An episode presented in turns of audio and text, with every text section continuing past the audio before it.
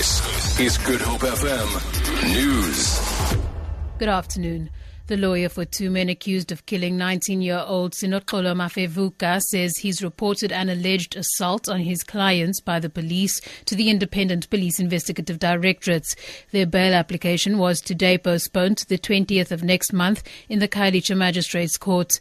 Mafevuka's half naked body was found in a public toilet in town 2 about a month ago. Defense lawyer Tabo Nogamane.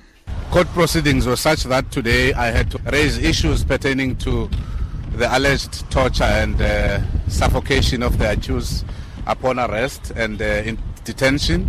For me, those are serious allegations uh, that point directly to the constitutionality. And in fact, I have also asked the court to make an endorsement in the charge sheet so that the accused can be kept in a hospital section Western Cape traffic authorities say all their vehicle weighing bridges will be operational over the Easter weekend. Thousands of people are expected to use taxis and buses to travel to the Eastern Cape for the long weekend. The Joe Gqabi bus terminal near Philippi and the Huguenot Tunnel are normally the busiest test stations.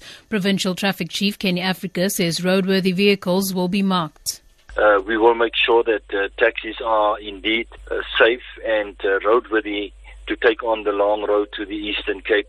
And then we will be placing a color coded sticker on those uh, vehicles' windscreens to indicate to our fellow officers en route to the Eastern Cape that this vehicle has been checked and found in a roadworthy condition. If the vehicle is not roadworthy, those vehicles will we will discontinue the use of the vehicles and impound those taxis. Trade Minister Rob Davies has warned people selling non compliant products that they'll face the full might of the law.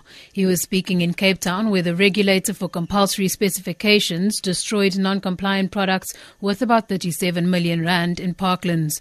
Goods included paraffin stoves, electrical appliances, and shoes. Davies says the goods were manufactured locally and abroad. 20% of them were intercepted in uh, retailers of one sort or another. But I think the key message that we really want to send anybody who is involved in the importation or the sale of these uh, non compliant products is involved in a criminal enterprise. We are interested in not just intercepting the products and destroying them as we are doing today, we also are going to be seeking to recover the cost of the destruction.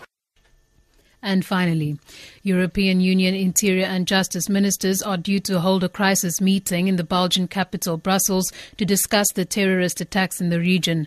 The director of the EU's law enforcement agency, Europol, Rob Wainwright, says the extent of the network of jihadists across Europe is being underestimated.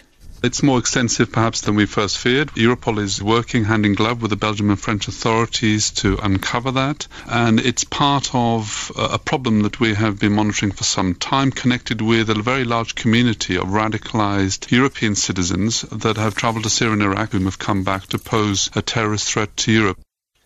For Good Hope FM News, I'm Danielle Buse.